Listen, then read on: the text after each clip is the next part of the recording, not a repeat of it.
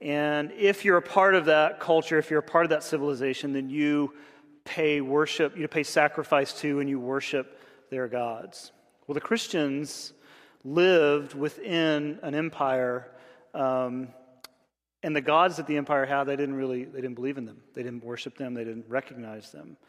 And so the early uh, Christians were known to the, or were called by the Romans, atheists. They called them atheists. Atheists, a theist, a theism, the religion, the God. But if you have none, then you are an atheist. So this is what they were known as to many people within the empire, both civilian and authority. Uh, here's the reason twofold. One, as I said before, they did not recognize or worship or sacrifice to the gods of Rome. They didn't. Now, this would eventually, in later centuries, get them killed, some of them. And, um, and at the time of Jesus, really, even while he was still living, the fastest growing religion of the day was the Caesar religion, the worship of the Caesars. This whole phrase, Caesar is Lord, is uh, pushed back against. When Paul writes the words, Jesus is Lord in the, the New Testament, that's a pretty big statement. I mean, within a Roman culture and empire context, to say that Jesus is Lord, you're replacing the name of their God. Caesar is not. That's what he's saying. And so, against that backdrop, you have this new movement of people, this Christian community, and they are re- not even remotely interested in the gods of Rome. And so, again, the first thing is that Rome says, look, you don't worship our gods, you don't re- recognize our gods, you don't even believe in our gods. You're an atheist. The second thing was that the Christians, the early Christians, they had no temple. And a temple was there to offer sacrifices to your gods, right? And the Christians had no temple. They had no place to go and offer sacrifices. And so this confused uh, the culture, this confused the empire, this confused people. So they would ask these questions like, well, how do you worship? Because worship is sacrifice, and sacrifice is worship. So how do you even do that? And where do you do that? Right? So these are important questions. So put those on the back burner. We'll come back to that at the end. Are you at John chapter 2? Yes, Derek. Let's hear it again. Are you at John 2? Excellent. This is such an interesting placement of this story. This is the story, by the way, of Jesus and his disciples turning up in the temple. And Jesus gets angry. And as you'll see in a moment, John, in his ever present attention to detail, talks about how Jesus formed a whip. He made a whip and he starts swinging it around at the animals, getting them out of the temple. He turns over the tables and the money's all over the floor. And so you have this scene of like people scrounging for their money. The money changers are trying to dig their coins back up, put them back in the bag, keep the finances clear. And then you also have onlookers. I mean, it's the temple. So you have these onlookers. Who knows what they're thinking? Some are probably frightened. Some are probably laughing. Like if I walked up here and tripped and fell, two or three or ten of you would laugh. Because this is a holy environment, this is a religious environment, this is one of those places where you get it together and have it together. And if something out of the ordinary happens, then it can be, for some, humorous. And so, who knows what the atmosphere is like? But Jesus turns up in the temple with his disciples, and what he sees angers him enough to where he has all this, you know, this, all these reactions, driving animals out of the temple, turning tables over, and saying some pretty interesting and controversial things. We were going to name this sermon. This is the one where Jesus throws some things and says some stuff. I mean, just to keep it simple. And the thing is, I mean, like, if you look at John, all four Gospels include this story, but Matthew, Mark, and Luke put it at the end of their Gospels in the final week of Jesus' life. But John pushes it all the way to the front. He takes liberty to push it all the way at the beginning. And what's interesting is not much has really happened to even lead into this. I mean, the first 18 verses of chapter 1, otherwise known as the prologue, are just this synopsis of what the whole gospel story is about that God sent his son Jesus into the world and so on and so forth. So we have that piece. And then you have this little piece about John the Baptist. And then you have this uh, really small riff about Jesus being baptized. And then it moves into Jesus collecting and recruiting disciples which we actually talked through a couple of those stories uh, a few weeks ago. And then in chapter 2, we haven't done this one yet. I don't think it comes up on the calendar this year, but Jesus turns the water into wine at the wedding, right? So this is the first miracle that John records. In fact, that's exactly what he says in verse 11 of chapter 2. This is the first of his miraculous signs, inviting the reader to count.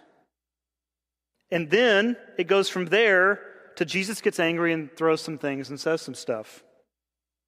And so, what John is doing, again, taking liberty, moving some stories around, sequence and chronology in the Gospels aren't as important to, to them as they are maybe to us. But John is going for a theme here. But the main thing John is doing is he wants us to see early on in the Gospel who this Jesus is. And this is a pretty extraordinary story. And I think we like this story because this is, a, this is quite a few steps away from the Jesus we're used to. The Jesus who says kind and merciful things and gracious things, and he's nice, and he cries with the widow, and he consoles the sorrowing, the sorrowful people. There's the children on his knee. Like, we like that Jesus.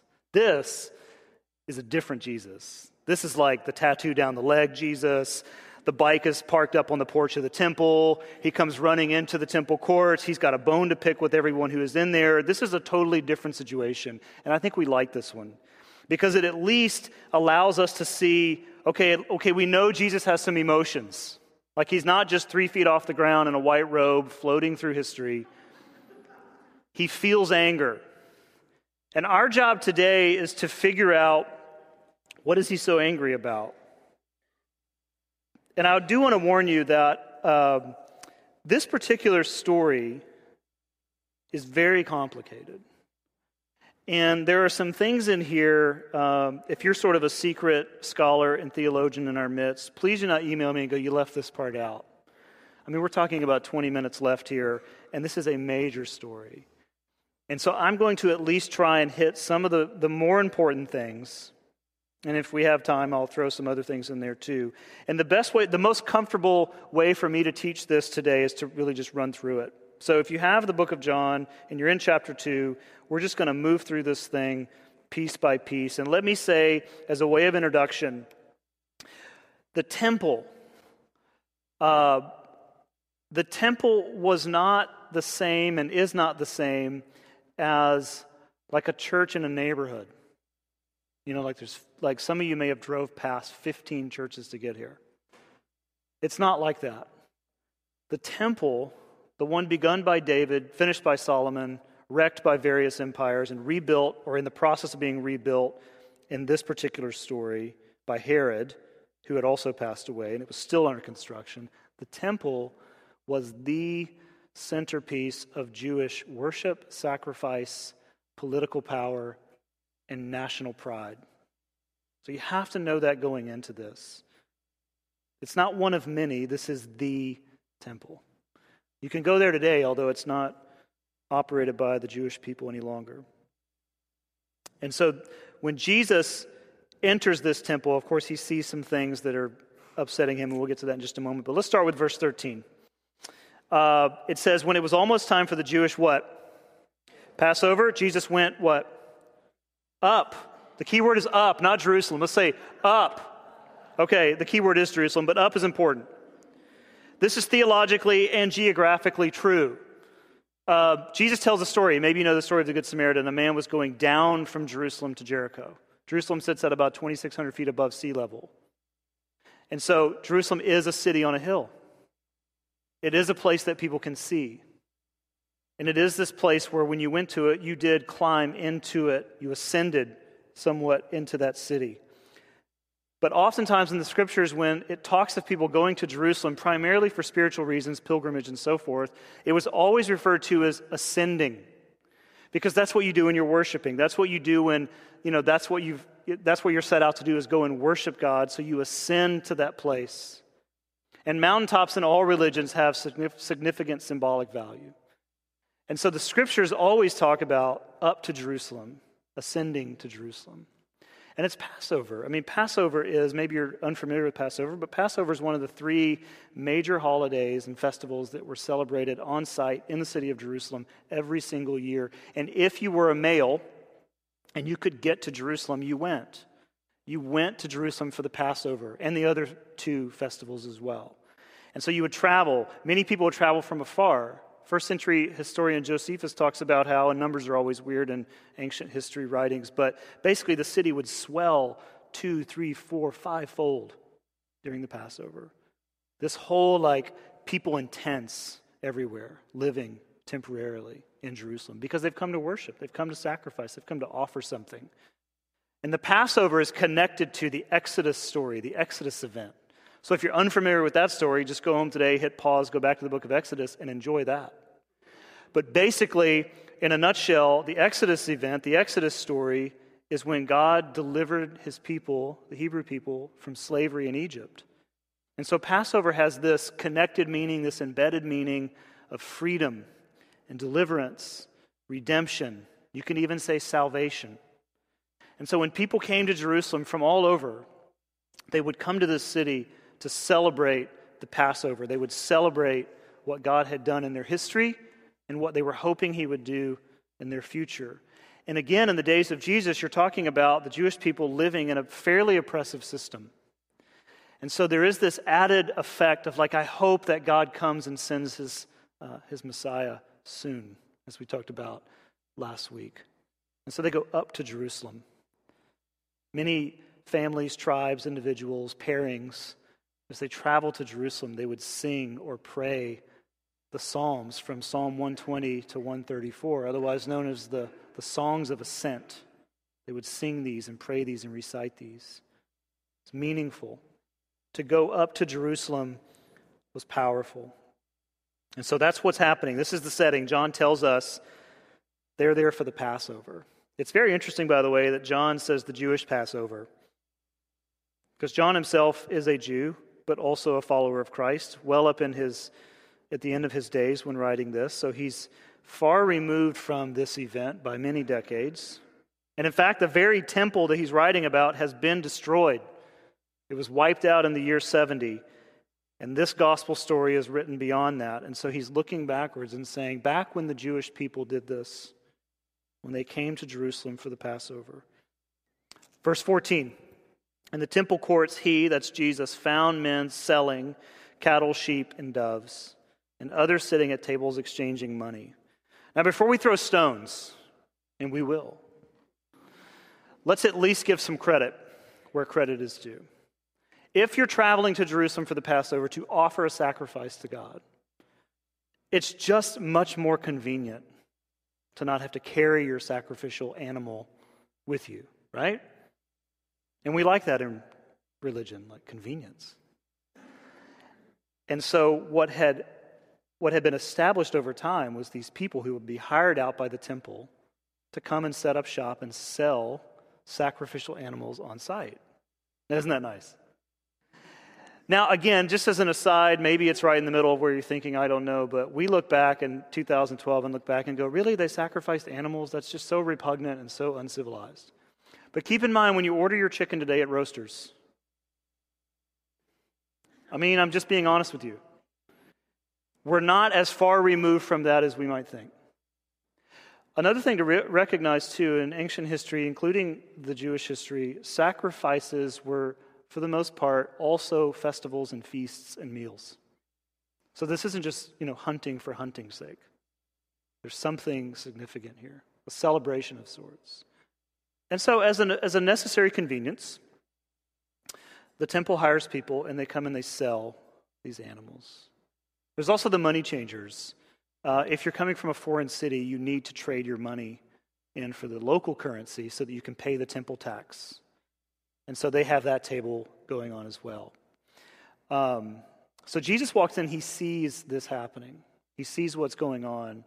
And what we know, if you look in verse 15, it obviously angers him. It says, So he made a whip, which, interesting, I mean, John's attention to detail here is extraordinary. He made a whip out of cords. So it's almost like they walked in and Jesus looks around and says, Oh no. And he's looking for a whip. and so he goes and finds some stuff and he makes a whip. And then it says he drove all from the temple area, that includes both people and animals, both sheep and cattle. He scattered the coins of the money changers and overturned their tables. So it's not just he turns the tables and the money hits the floor, he just kind of sweeps it off and then turns the tables. And again, what are people thinking? I mean, wouldn't you have loved to have been there? You know? An interesting thing to note here, and this is um, sometimes looked over, but maybe known by you, but John tells us that this all happens in the temple courts. And where this is probably happening is what's known as the court of Gentiles. And Gentiles is just an all skate word for nations. It's the word they would use to say basically, if you're not uh, Jewish, then you are a Gentile.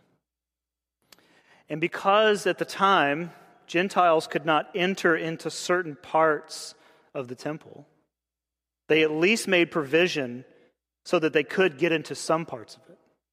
So they could come and worship the God Yahweh, but it was in a certain place. And so part of perhaps what's angering Jesus is that all of this is happening in that particular area. So you're talking about the one place that the nations can come and hear about God and worship God and offer sacrifice. And these people have set up shop there, sort of rendering it insignificant and rendering the people insignificant. Are you with me on that? And so, certainly, this would anger him, right? It's like if you decided if you were running our, um, I don't want to pick on anybody, so I'm just going to make up something. But if you were running our kickball ministry, which we don't have, so I'm not going to offend anybody, uh, which I think we should have. But if you were running our kickball ministry and decided that we need to have a meeting right after first service, and you did so downstairs in the kids' worship center, they're trying to sing and do their thing and listen and learn and whatever. And you're like, well, we'll just have a meeting down there. It doesn't really matter. They're kids anyway. You know, just give them a sucker, call it a day. It's a good day at church. Are you, are you catching my drift? Like it's completely insensitive and very arrogant.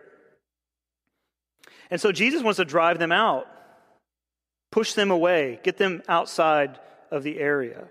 And so he makes this whip. And what's often missed here is that when he does so,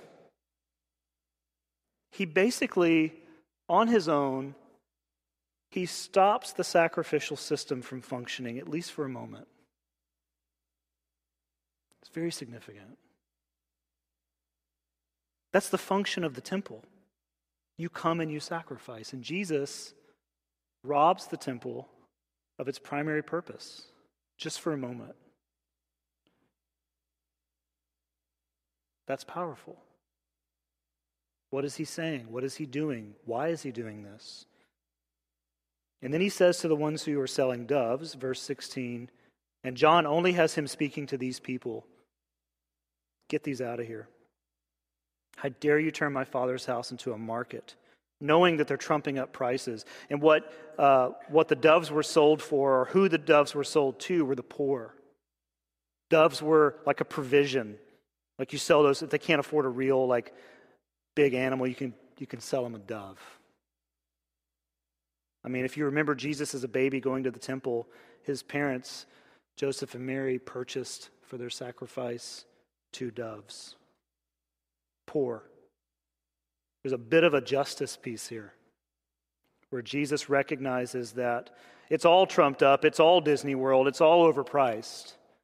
But to the poor, he is most angry at those selling to them.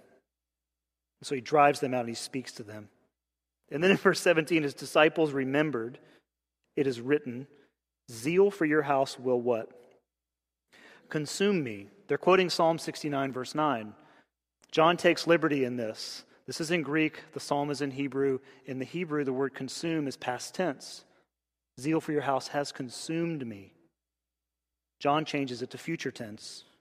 In other words, the disciples are thinking, this is going to get him killed. This is going to end and be the end of him. So the Jews demand of him, it says in verse 18, what miraculous sign can you show to prove your authority in all of this? In other words, after all of this has happened, the authorities come up and say, Can you give us any reason to accept and allow this behavior? And I said this last week, and let me reiterate this just for a second. In the days of Jesus, the hope for a Messiah was very high. Messianic hope was extremely, extremely high. And uh, if you're interested in a real deep swim, you can read Ezekiel chapter 40 through 44 and see that there was also this notion that in the Messianic age, the temple would be renewed and rebuilt, and that the Messiah would take his seat there and reign over the greatest nation on earth so maybe perhaps this question isn't negative, but maybe this question comes from a, a, a, genuine sense of wonder like, is that day unfolding in front of us? Is that happening in our midst? Are you saying what we think you are saying? We don't know, but it is perhaps in that camp. And Jesus says, basically, uh, you're going to have to kill me to find out, is what he says. In verse 19, he answered, Destroy this temple, and I will raise it again in three days. The Jews replied, It's taken 46 years to build this thing. Now they think this guy's off his rocker. And you're going to raise it in three days? I mean, again, Herod began to rebuild this thing, really for political power. And it was still it still remained unfinished. Scaffolding surrounds it. It's functioning, but it's not complete. It would sort of be completed about six years before it was destroyed in the year 70. So the, Jesus makes this statement that's very cryptic. I mean, like, destroy this temple and I will raise it again in three days. And they basically laugh that off and say, okay. And then John tells us, but the temple he had spoken of was his what? His body. This word body, by the way, and this is just an aside, is only used again in the resurrection story in this gospel. And so John is pointing there. And then it says in verse 22 after he was raised from the dead, his disciples recalled what he had said. Then they believed the scripture, which is referring to the Old Testament. So there's some things in the Old Testament that are pushing this and the words that Jesus had spoken. So even his own disciples are kind of clueless as to what he means by that. And think about the Sadducees who would have been there. I mean, these people didn't believe in an afterlife. And Jesus is talking about resurrection. It's confusing. So that's the end of the story. And we'll see you next weekend. But there are two big statements that Jesus is making with all of this activity in the temple that day. One, and it's a smaller one, although it's, it's in there, but it's a smaller one. One is that there's a slight prediction about the temple's destruction. So there is this cryptic thing about this thing's coming down. It's going to come down. It's going to be rendered useless for you. So there's that piece, but it's not the biggest piece. The biggest piece is this that Jesus is beginning a whole new kind of temple making the one that he's standing in no longer relevant, as it were. Now, let me qualify that and say the sacrificial system was coming to a close. And it did. I mean, just decades later, even the Jewish people halted the sacrificial system. But it was coming to a close making a way for something else. And if you've been in this building any number of weeks this year, you've heard this at least several different ways. But Jesus was becoming, through his own death, and in parentheses, his resurrection, the once and for all final sacrifice for the sins of the world. He would become the sacrificial lamb, so to speak. Now, what Jesus did in the temple, and please understand this, was not a statement that lessened the value of Israel's sacrifices that had been done up to that point. He's not saying all of that was stupid. He wasn't saying that. In fact, he's very defensive of the temple. This is my father's house. And look what you're doing to it. So he's not, you know, our, our normal sort of Christianized view of this is Jesus coming in and say, all the stuff that Jewish people did is stupid. It's not. Not to him. Jesus, in fact, participated in many of these things. So it's not that he's saying that all of that doesn't have value, because the whole sacrificial system, and again, I think I mentioned this at the beginning. I mean, every culture did it. Every religion, every culture had a sacrificial system. But the one for the Jewish people is quite interesting in that it's compared to the rest of the world, it's pretty minimal. And it's pretty black and white. Like in the rest of the world, you don't know if you've sacrificed enough to your God, so you just keep sacrificing. And if you see some rewards out of that, then it makes you just keep giving more. And if you see failure, you give more because you want to please your God. And so, in the rest of the world, particularly Mesopotamia, where child sacrifice was essentially born, that was born out of we don't know where we stand. So, the last thing I've got to give is my own child. And so that's how we get there. Now, we think that's crazy, but we're, we're people too, and we can keep sacrificing for something until it's gotten to the point of no return. But in the Jewish system, God says, um, just give me a dove, and we'll be okay. Almost like this yeah, give me a dove, give me a lamb, whatever, and you'll know where we stand. You can have peace. You can go to bed at night knowing that I love you. If that's what it does for you, then great. Let that comfort you. And he accepts that sacrificial system. He even puts some rules and some laws around it and calls people look, if you're going to do it, then do it this way. But it's it. Once you sacrifice, you know where you stand. And so, all that in play, Jesus is not saying everything that happened in Israel's history with the sacrificial system up to this point was a waste of time. That's not what he's saying. He's not devaluing it. He's just saying that a new day is coming. And God is going to work in the world in a new way, bringing all of this to a close. So the Romans called Christians atheists. Recap they didn't believe or acknowledge or worship the gods of the empire. And for some, this would be the end of their life. But the other reason, maybe the main reason, is they had no place of worship. They had no, no temple, no place to sacrifice, no place to give an offering, no place to take a lamb, to take an animal, to take a dove to an altar and have it incinerated for their God. They, had, they didn't have that. And so, those two components put together, the only deduction that the Romans could make was that you're not really theists at all, you're atheists. There's nothing about your life that speaks of any kind of belief or practice of worship. And so, their question maybe was just simply so, where do you offer your sacrifices? If, your if your God is true, where is it that you offer your sacrifices? And where do you worship?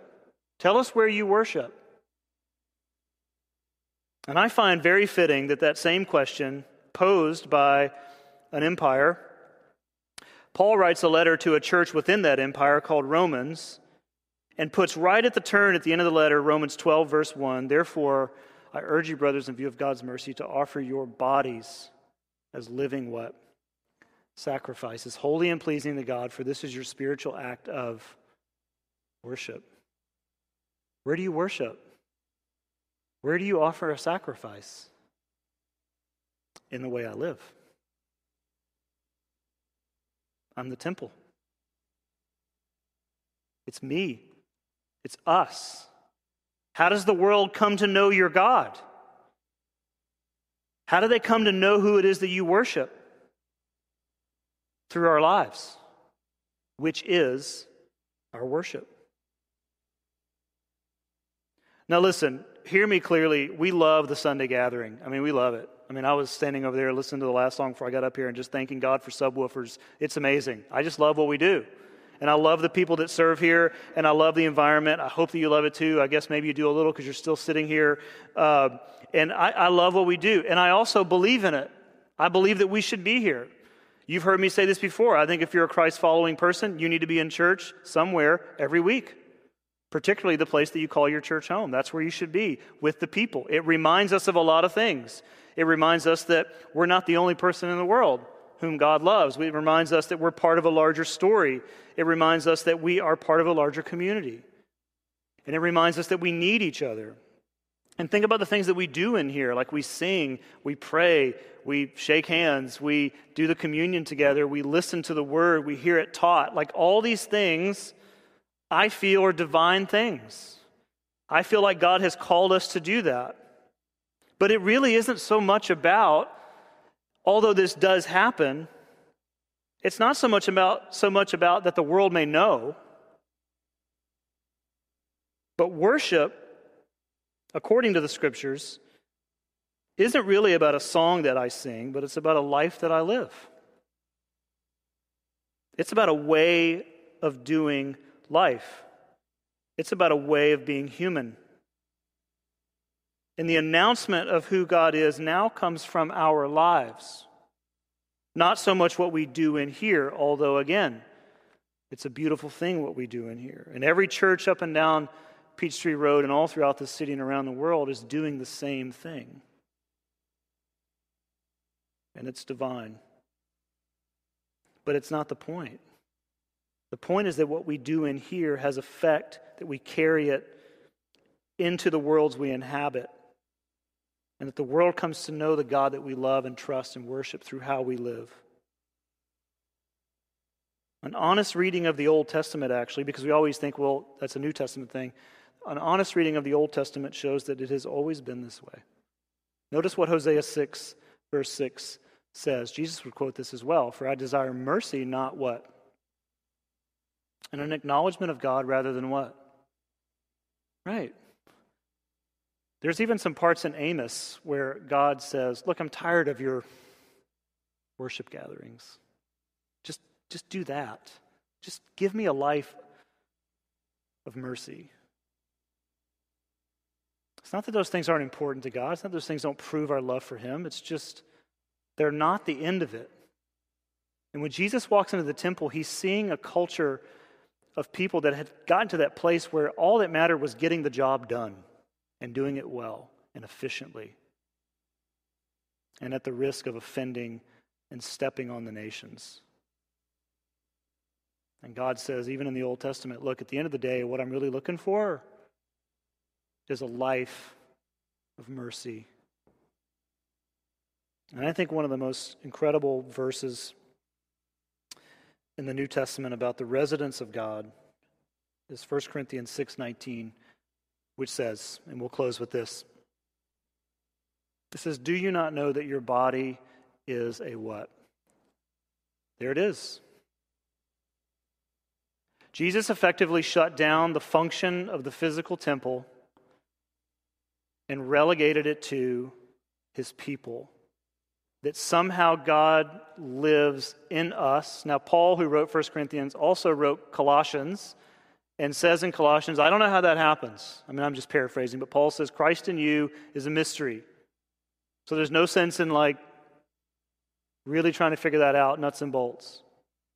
It's a mystery, but somehow God takes up residence now in those who trust him and follow him and have claimed him as their Savior.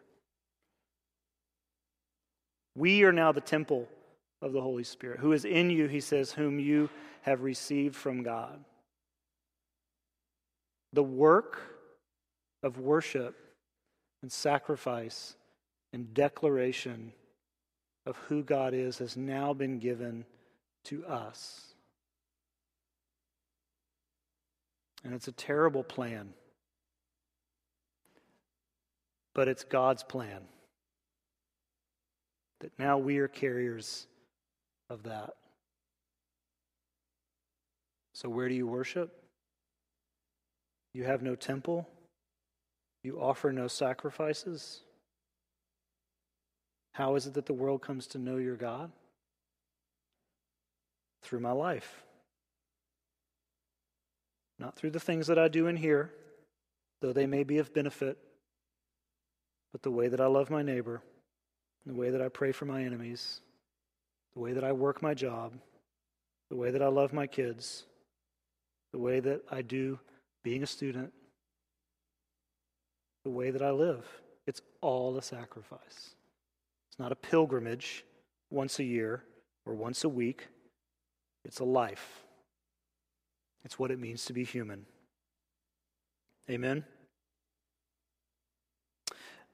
Next week, we move one step closer to Easter, and uh, we're just going to tackle John 3.16 next week. I encourage you to read that whole chapter um, and be prepared for that. And uh, I'm excited about that. Um, but let today's story, and let me just close with this let today's story be a challenge um, that raises you know, this application of, okay, if I'm a temple, if God resides in me somehow, is are there things that he wants to drive out? Are there things that he wants to turn over? Are there things that he wants to make irrelevant so that he can continue to work through me? That's the question you want to wrestle with this week. And as we come back around, um, to the Easter journey next Sunday, all of that will sort of come to a head. And so I'll just leave it at that, kind of an open ended, uh, but yet also an invitation um, to wrestle with that question. Let's pray, and then we're going to uh, move into a time of communion as we close. Um, our tables are up front, there's two in the back as well. And uh, you can take the juice and the cup back to your seat, that's totally fine, or you can take it at the table. Um, and the offering boxes are there as well. And so let me pray, and then at your own pace, you can move uh, to one of the four tables. And then just remain in here. We'll sing one song on the way out. God, thank you for this day, and thank you for um, this story, and thank you for um, thank you for coming here and, um, and and in many ways being very normal. That we get to see you grow emotional and angry, and um, as well as joyful and excited.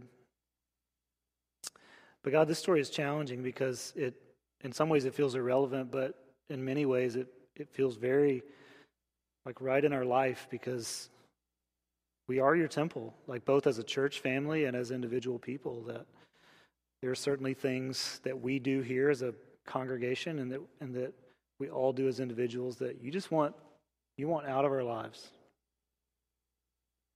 And this story is at its heart a call to repentance. To really check and see where I'm at, where, where we're all at. And what are the things that we've just grown accustomed to that are not um, what you want for us? And God, we desire to be people who, in some way, even if it's just small, like we just we reflect who you are in our neighborhoods, in our buildings, in our workplaces, our schools. So I pray for the strength to do that, and I pray as a um, as a community of people that you will continue to grow this place into a church family that desires wholeheartedly to be your visible temple, moving and breathing and living in the world. God, thank you for this gathering and thank you for what you do in this room. But let us take it out there and give us the courage to do so. We thank you for your love for us. As we take the bread and the juice just now, that you will let that be a reminder of how much grace was poured out for us. It's in your name that I pray. And everyone said, Amen.